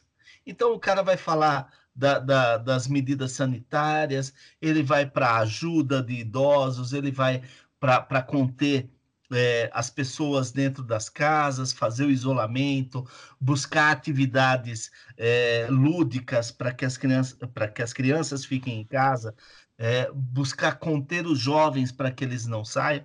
Cara, mas isso está saindo da comunidade. Isso não é uma proposta governamental institucional, é uma proposta da comunidade. Então, cara, se não for agora, quando, né? E se não for eu, quem? Como diria Primo Levi, essas pessoas estão buscando suas alternativas. Eu acho sensacional, cara, eu acho sensacional. Infelizmente, a gente não tem ideia de como funciona a dinâmica de uma comunidade, né? Lá dentro, como as pessoas se organizam. Por mais que a gente tenha proximidade de alguém que mora lá, né? Que mora em uma favela, que mora em uma comunidade, mas a realidade nossa assim, é tão distante, né, cara, do dia a dia, de como esse núcleo de pessoas é organizado, o quanto eles se gostam, se valorizam no local onde moram, né? Assim, a gente também tem uma falsa ideia de que, pô, eu moro numa comunidade, eu quero o mais rápido possível sair dessa comunidade. Não é verdade. Muitas pessoas têm orgulho de morar nessas comunidades. O que eles querem realmente é infraestrutura, como o Cris falou, é saneamento básico, é oportunidade de emprego. Para quando chega uma pandemia como essa, você tem um mínimo de condições de você sobreviver, né? Infelizmente, no Brasil, parece que as autoridades ainda não entenderam, ou pelo menos se entenderam, né? Ainda estão um pouco se lixando, né? Para políticas públicas que realmente resgatem essas pessoas, deem cidadania para essas pessoas, né? É uma coisa que choca a gente mesmo. Ô, Ju. Oi, Cris. Eles querem, inclusive, empreender, né? Mas, né? Boas condições, né? Exatamente. É. Bom, gente, eu vou passar uma novidade para o nosso estrangeiro da conversa, né? O nosso estrangeiro italiano, não sei se ele chegou a ouvir essa notícia, mas eu vou ler primeiro a declaração e depois eu vou dizer quem é o autor, né? Quem assistiu Chernobyl vai entender o que ocorreu. Substitua a usina nuclear pelo coronavírus e a ditadura soviética pela chinesa. Mais uma vez, a ditadura preferiu esconder algo grave a expor, tendo desgaste, mas que salvaria inúmeras vidas. A culpa é da China e a liberdade seria a solução. Quem falou essa frase, Gil, foi o Eduardo Bananinha. Eduardo Bananinha, na verdade, é a alcunha do Eduardo Bolsonaro, né? O 03. Ele é 03, né? O 02. Em Cris? Ah, cara, é um 03. Né? Hã? Eu acho que ele é o 03. Ele é o 03. Bom, eu acho que eu vou querer ouvir o porquê Bananinha. Ah, vamos lá. Aí, cara, o que aconteceu? O 03, né, o Eduardo Bolsonaro, hoje, que responde pela alcunha também de Eduardo Bananinha, depois que falou essa sandice que arrumou um problema diplomático, o vice-presidente, o Mourão, que de besta não tem absolutamente nada, ele cunhou a seguinte frase. Ele disse o seguinte, que se o Eduardo Bolsonaro não tivesse esse sobrenome e se chamasse, por exemplo, Eduardo Bananinha, não teria problema nenhum a declaração dele. Porém, com esse sobrenome fica mais complicado. À primeira vista, todo mundo pensou o seguinte, bom, o general Mourão, ele só fez uma alusão ali que o sobrenome pesou, não. Só que algumas horas depois, nas redes sociais, começou-se a discutir a real intenção do general Mourão, que foi de dizer para o público que, anatomicamente, o Eduardo ele não é privilegiado, né? Eu não sei se anatomicamente é cerebral ou se é físico, assim, de questão de membros, mas segundo as redes sociais é de membro mesmo, né? E pegou. Você sabe quando a gente estava na quinta série e que um filho da puta vinha e dava um apelido que colava porque a gente ficava pistola? Exatamente. O Eduardo Bananinha é Eduardo Bananinha agora. O que você acha disso, hein? Não, eu ia falar que é muito importante que os pais observem o que os filhos estão assistindo na TV, cara, porque isso pode influenciar diretamente o que eles falam. Então, assim, é muito importante, eu acho que o Bolsonaro ele devia olhar muito bem a classificação dos filmes e séries que os filhos dele estão assistindo, cara. Porque isso estão influenciando na realidade, isso é muito importante para a educação da criança, cara. Se não, assiste o negócio, você falando bobagem, cara, você fazendo conexão com a realidade, cara, não dá certo, cara.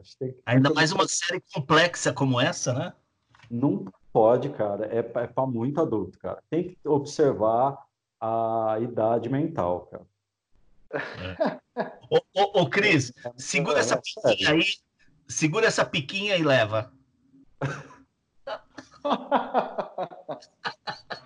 Cara, é legal, né? Achei legal. Imagina você, até então, você e seus robôs aí dominando a internet, Peppa Pig pra lá, Alexandre Fruta pra cá. De repente, rapaz. 1.800.000 votos. Ah, e de repente você é reduzido, né, no sentido do termo, a uma bananinha. Ô Cris, mas me desculpa te interromper. Cara, é a redução, né? Porque ele já passou de embaixapeiro. Rapaz, embaixapeiro para bananinha. Não, cara, tá legal, cara, tá super legal, cara, experimentando da fórmula, né? E teve mais hoje, né, Van? Ah, teve? Teve, o bunda murcha lá o Olavo de Carvalho, eu acho que caiu o cheque na conta dele, e agora ele deu para falar que o coronavírus é uma mentira também, né? Ah, então, que bom. Talvez seja para salvar o Bananinha, né, tentar desviar o foco. Porque o governo não dá para salvar, não. Entendi. Bom, ô Ju, você normalmente não entra nessas polêmicas de baixo nível, né? Não, eu só fico ouvindo e dando risada, meu amigo. Mas o que é curioso é que esse apelido não foi dado por qualquer pessoa, foi dado pelo vice-presidente da República, né, cara? Então, não é pouca coisa, né? O Cris e Gil, o Olavo de Carvalho falou que é uma grande mentira, né, o coronavírus, é isso? Talvez, teve um momento, eu não estou com a matéria aqui, mas em um momento ele falou que foi a maior mentira da história da humanidade, algo do tipo. Então, deixa eu só dar uns números dessa maior mentira em tempo real. Às 19h20, quando a gente já estava aí com alguns minutos da do nosso episódio, eu entrei naquele convite visualizer.com, é isso? Depois nós vamos deixar isso na descrição do nosso episódio, né? Que é aquele aplicativo que dá em tempo real, né, de acordo com as atualizações dos países, os casos. Então, vamos lá. Essa grande mentira contada pelo Olavo de Carvalho, às 19h20, nós tínhamos 300... Isso é mundial, tá? Nós tínhamos 375 mil casos, 375.577 casos, com 16.369 mortes. Às 19h51, 31 minutos depois, nós tínhamos 378.392 casos, mais 16.490 mortes. Ou seja, foram 31 mortes em 31 minutos. Uma por minuto. Olha que coisa interessante, que mentira interessante. E às 20h16, que eu vi agora, a hora que você comentou sobre essa coisa chamada Olavo Carvalho, nós temos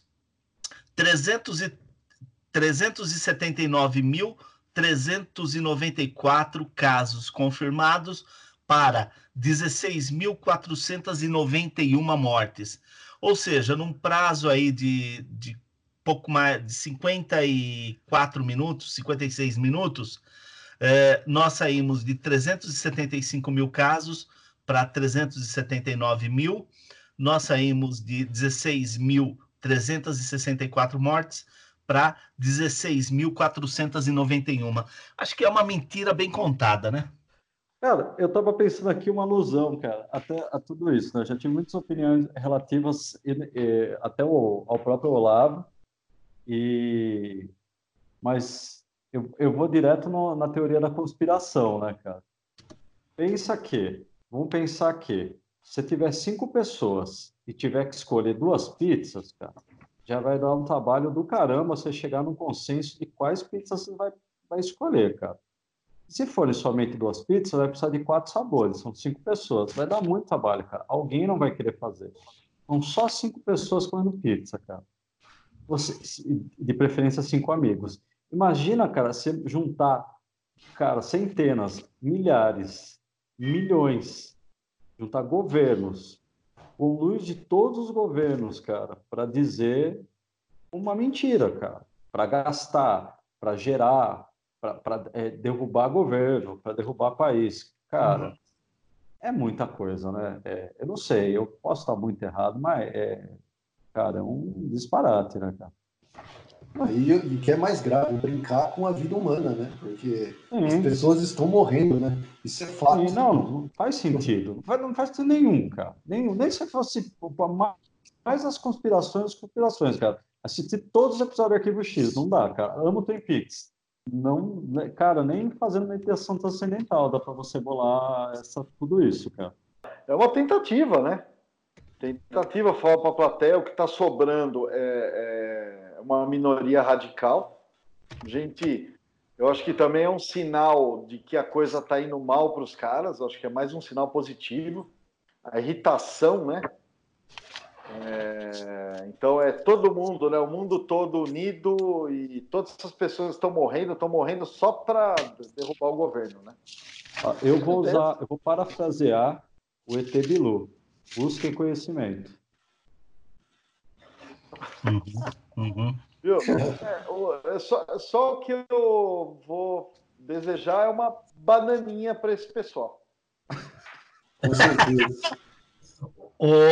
Pessoal, só uma notícia aqui para o Gil. A gente está sendo bombardeados, assim, no melhor dos sentidos, né?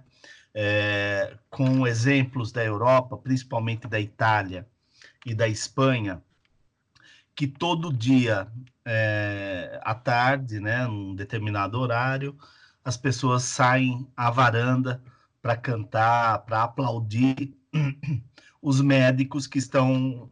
Aí, os médicos não, né? Toda a comunidade de saúde, os profissionais de saúde que estão trabalhando no combate aí à pandemia. Aqui no Brasil, a coisa está num processo tão ruim, e aí não é exagero nosso, não é a gente torcer contra ao mentecaptam, mesmo porque ele não precisa que a gente torça contra, né? Ele é autossuficiente. Mas enquanto na Europa as pessoas estão saindo à varanda para cantar, para aplaudir, nós estamos fazendo panelaço. A gente voltou ao panelaço. São 6 dias já de panelaço às 8 da noite. Ô Gil, fala um pouco da sua experiência que a gente fala da nossa. Olha, aqui onde eu estou, não tem... Eu não tenho isso, né? Porque eu nem tenho muita sacada aqui, né? Um prédio pequeno, um prédio são 3 andares. E assim, não tem. Aqui eu não estou vivendo isso. Mas eu acompanho na TV, tal, realmente. O pessoal aplaude, o pessoal faz show, peça de teatro. Em São Paulo também, tá? Um amigo meu daqui comentou que um amigo dele ensinou uma peça de teatro em São Paulo, o pessoal aplaudiu também. Mas aqui na Itália o que se faz é isso, essas apresentações de sacadas, até em conjunto, né, com todo mundo, e tem essa questão realmente de bater palmas com os médicos, cara. E nas notícias você tem muita cobertura, cara, e agradecimento para os médicos, para os socorristas, para todo mundo que está envolvido, cara. Se fala bem de heróis, cara. Uma coisa que vai sair de tudo isso, cara, quando passar, e no momento vai passar, é que, cara, a União Europeia vai ser outra, cara. A União Europeia vai ser... O mundo vai ser outro, cara. O mundo vai ser um lugar completamente diferente. Aí, olhando tudo isso no Brasil, cara, o Brasil entender se ele vai entrar no mundo ou não, né? Cris, só um parêntese. Essa realidade já seria alguma coisa. Oi? Só um parêntese. Quer dizer, a Inglaterra, com o Brexit, ela está errando o tempo inteiro, né? Primeiro foi essa decisão do Brexit, agora essa decisão do Johnson de entrar atrasado também, e agora está correndo atrás desse prejuízo, né, para conter esse prejuízo todo. Então, quando o Gil fala que a Europa será outra, tomara que no melhor dos sentidos, né, porque o que a gente viu até agora foi um bate-cabeça, principalmente da Inglaterra, né? Não, sem dúvida.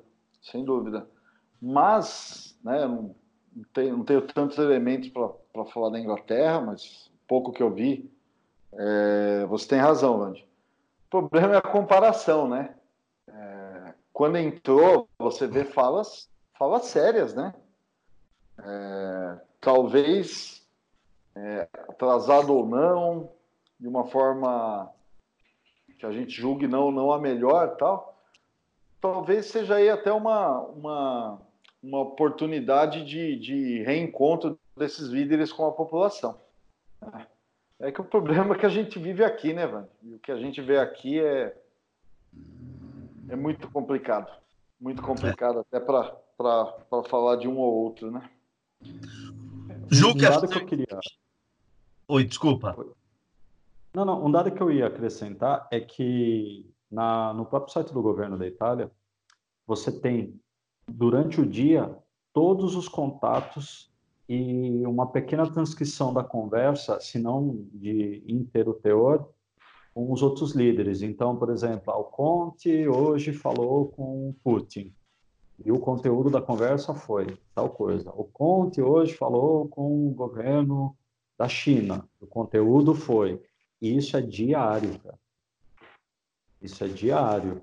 Então, assim, é tudo transparente, acredito dentro do possível, né? Tudo transparente no sentido de...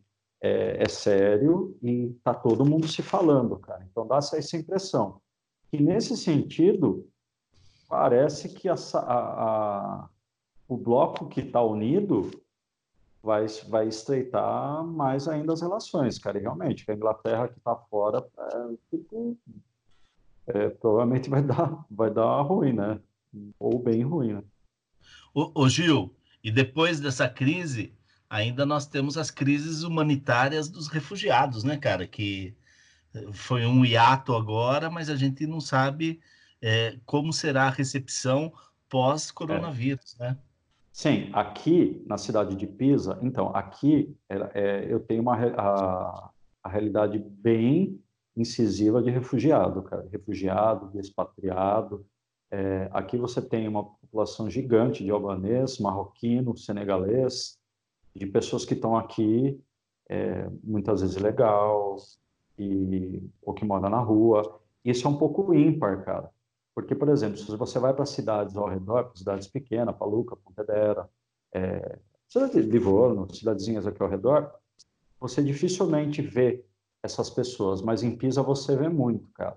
E assim, e o que fazer com isso? O que você tem muito também forte em Pisa são entidades assistenciais.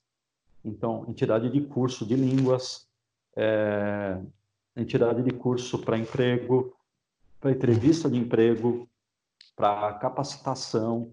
Isso tudo são entidades com um custo, cara, irrisório. Quem que mantém, ou quem não mantém, as empresas, a prefeitura, né, provavelmente um pouco comune, e as empresas particulares, com renda, cara. Mas aqui isso é uma realidade, cara.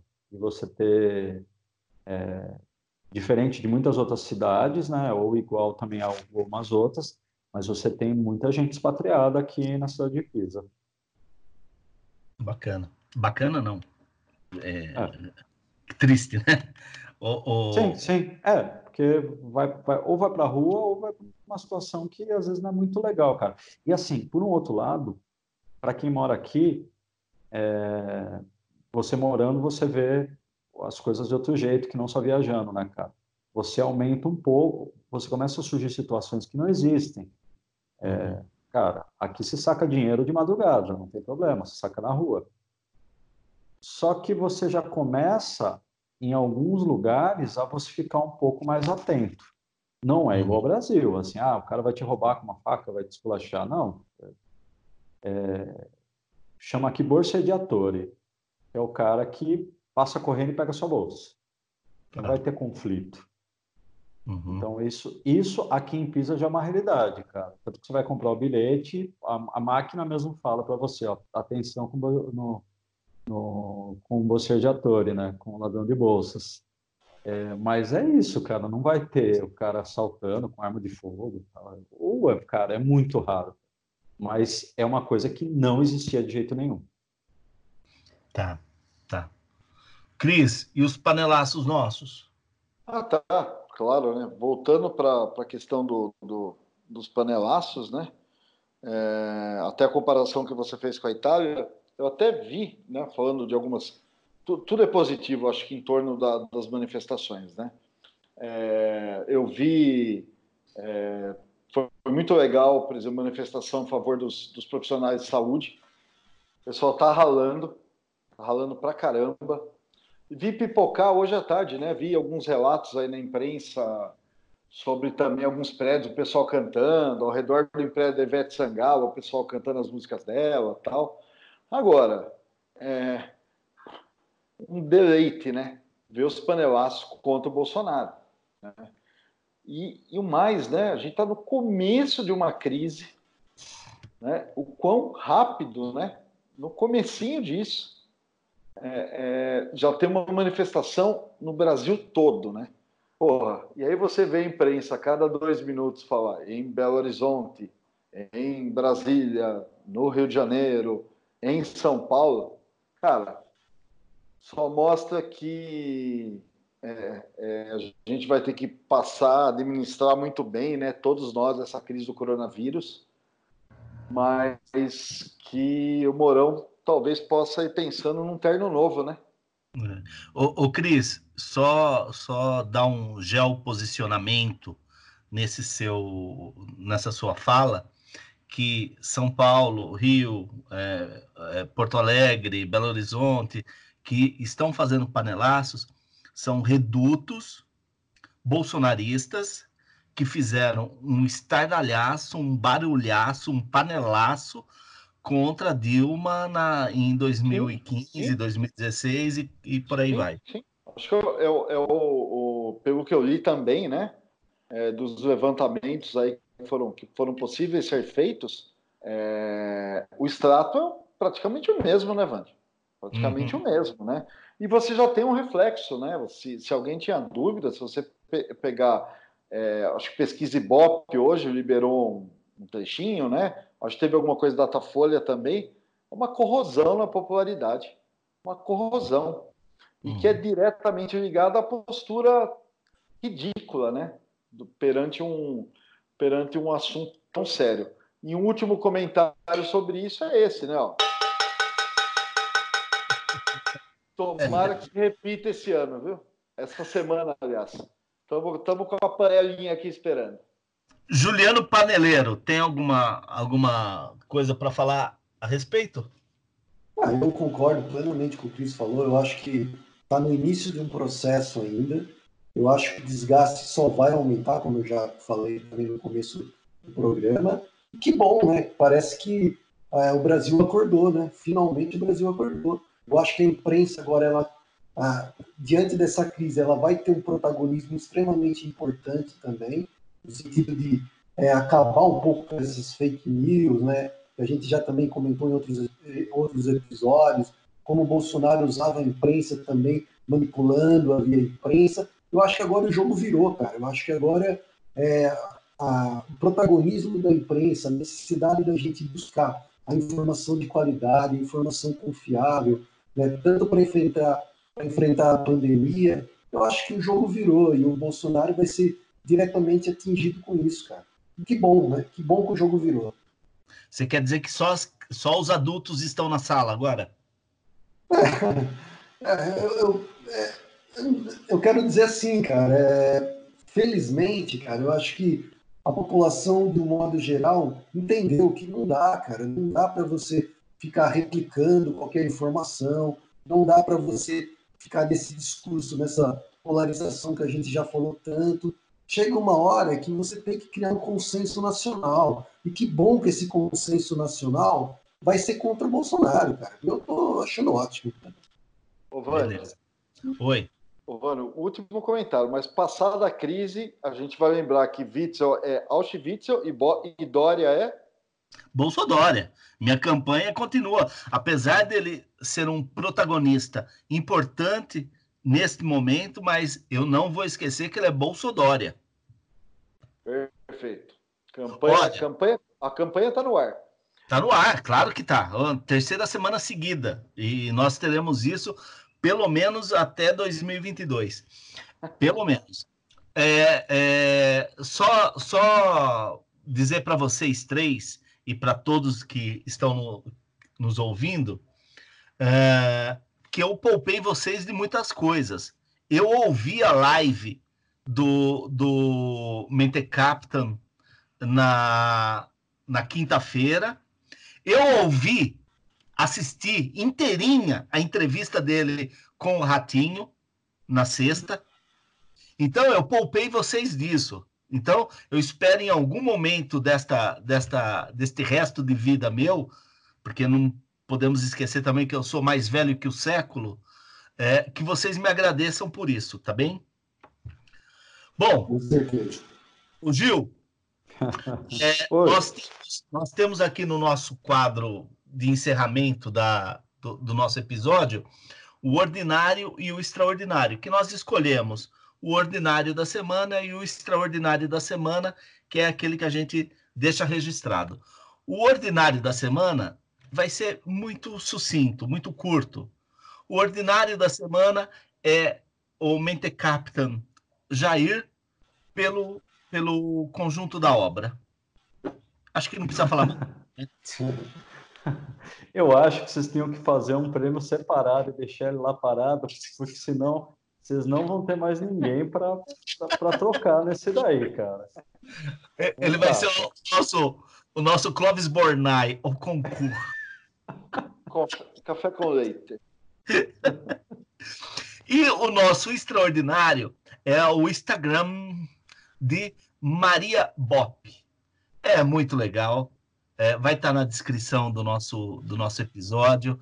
Assistam, ela está dando dicas do isolamento. Nossa, fashion, é a moda fashion crítica. A blogueirinha do fim do mundo. É muito bom. É genial. Então vamos assistir a blogueirinha do fim do mundo, a Maria Bopp, porque ela tem um look para cada situação deste momento maluco que nós estamos vivendo. Mesmo que a gente não saia de casa. Mas é isso que a gente está precisando. Ah, mas eu não tenho a menor dúvida, viu, João? Gente, vamos para as nossas dicas. Quem começa hoje? Posso começar, rapidamente. Vai lá. Olha, antes da dica, eu queria já deixar registrado para o nosso podcast, Por uma Vida Menos Ordinária.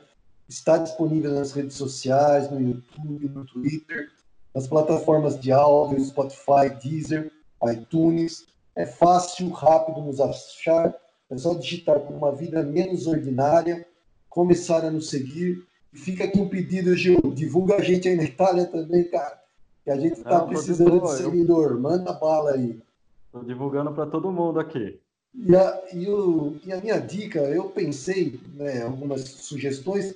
Mas aí eu vi que essa semana o site da Amazon, para quem tem o Kindle, né, eles liberaram, a Amazon acabou liberando vários e-books para quem quiser abaixar em função da pandemia, em função do isolamento social. Então a minha dica é essa, quem tem Kindle, quem gosta de e-book, entra lá no site da Amazon e dá uma olhada que foram liberados muitos livros muito bons, muito interessantes, sem ganhar nada, não estamos fazendo merchan nenhum, mas é legal a gente ter essa possibilidade também nesse momento de isolamento, de confinamento, a gente ter uma obra literária de qualidade para a gente poder ler, enfim, trocar algumas ideias. Bacana. Cris? Bom, minha primeira dica é um artigo que eu recebi hoje, tá no El País, o autor é o Byung-Chul Han, filósofo coreano. Acho que você, né, Ju, deu uma dica dele outro dia? Alguém falou, ele é autor de livros como Sociedade do Cansaço e tal. É um filósofo sul-coreano que está morando em Berlim já há muito tempo, né? Tá super na pauta, super na moda. Mas esse artigo, ele fala... O título do artigo é o seguinte, O Coronavírus de Hoje e o Mundo de Amanhã, né?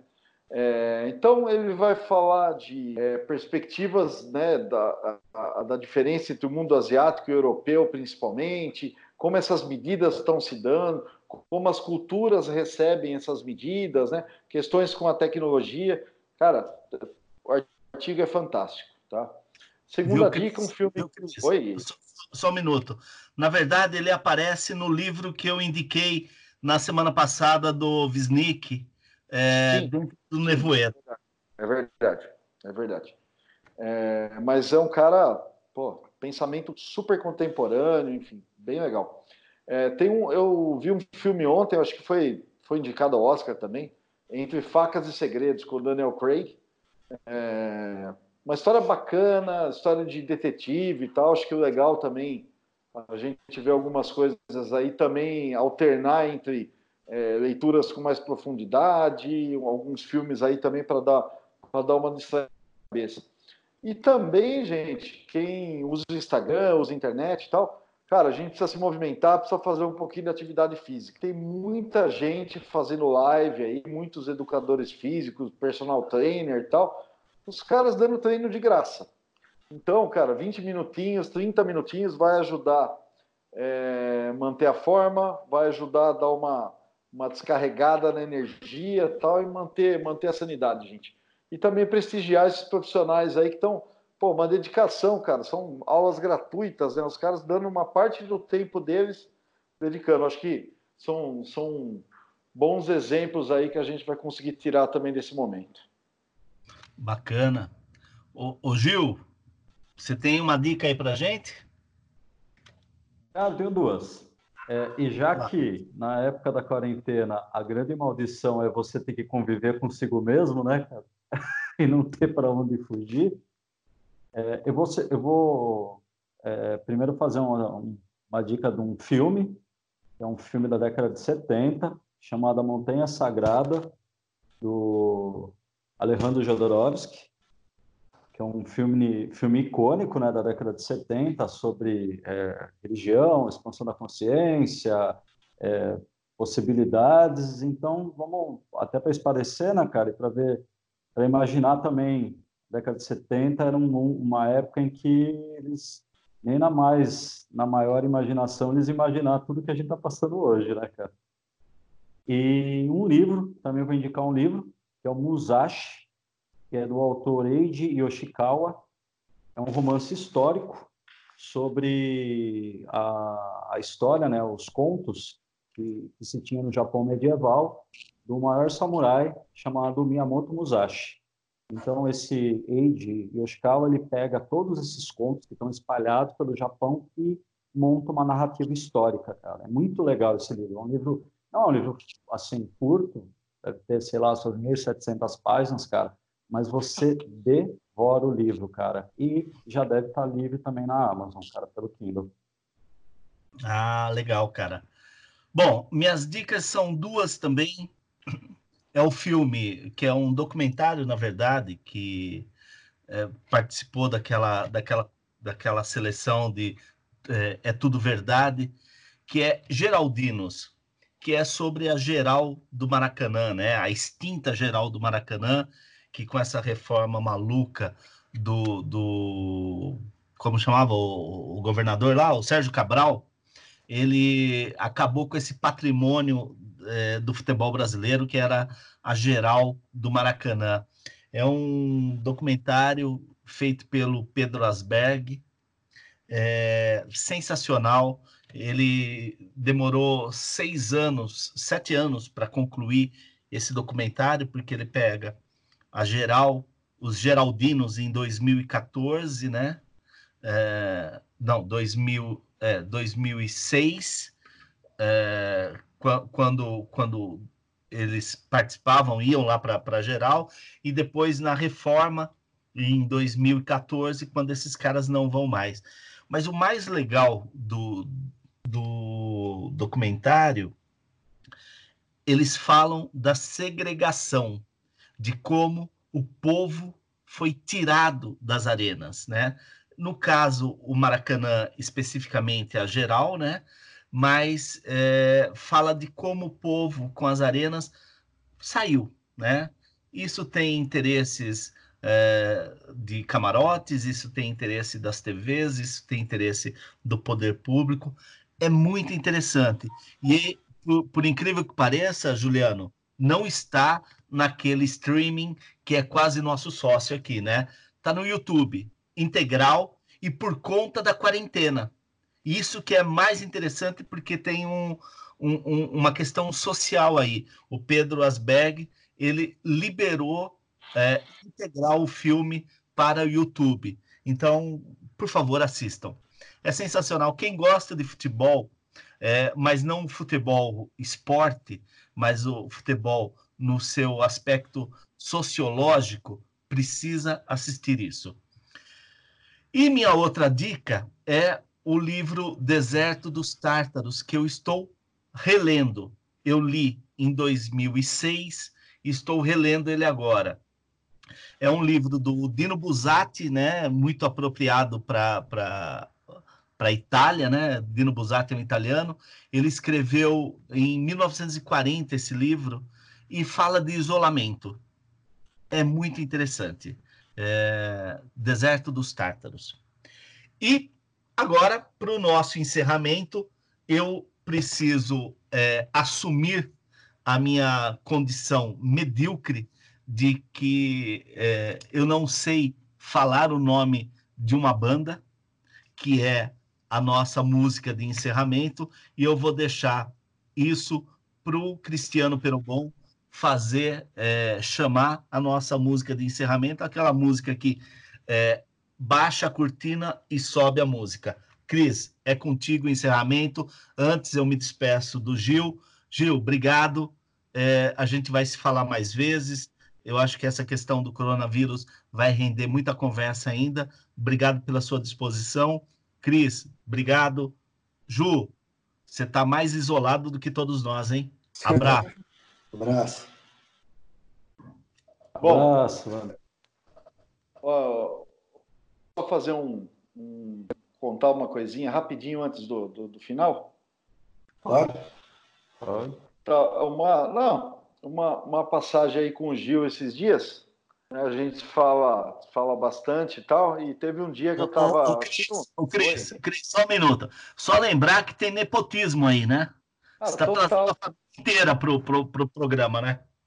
Cara, vocês juntaram uma família aqui que não presta muito, viu, cara? Então, muito cuidado com o resultado disso.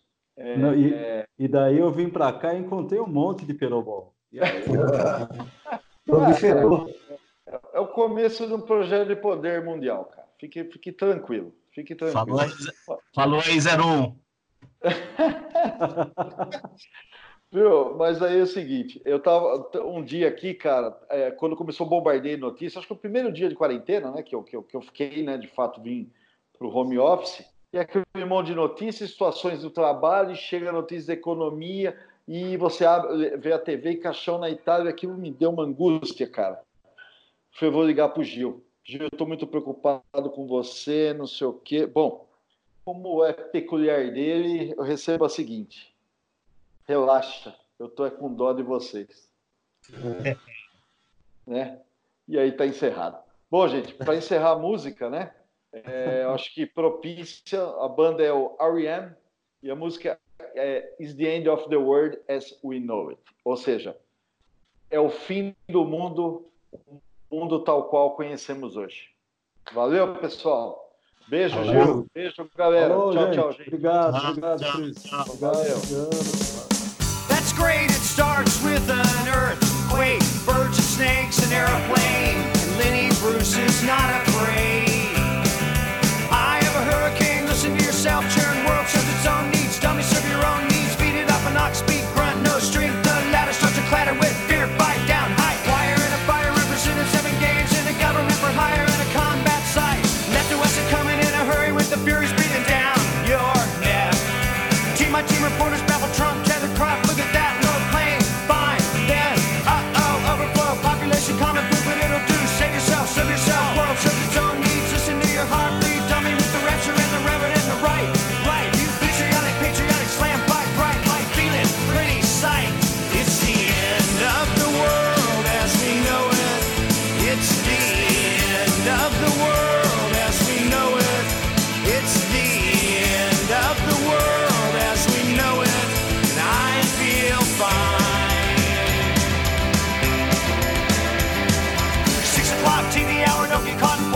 Slash and burn, return, listen to yourself churn, lock in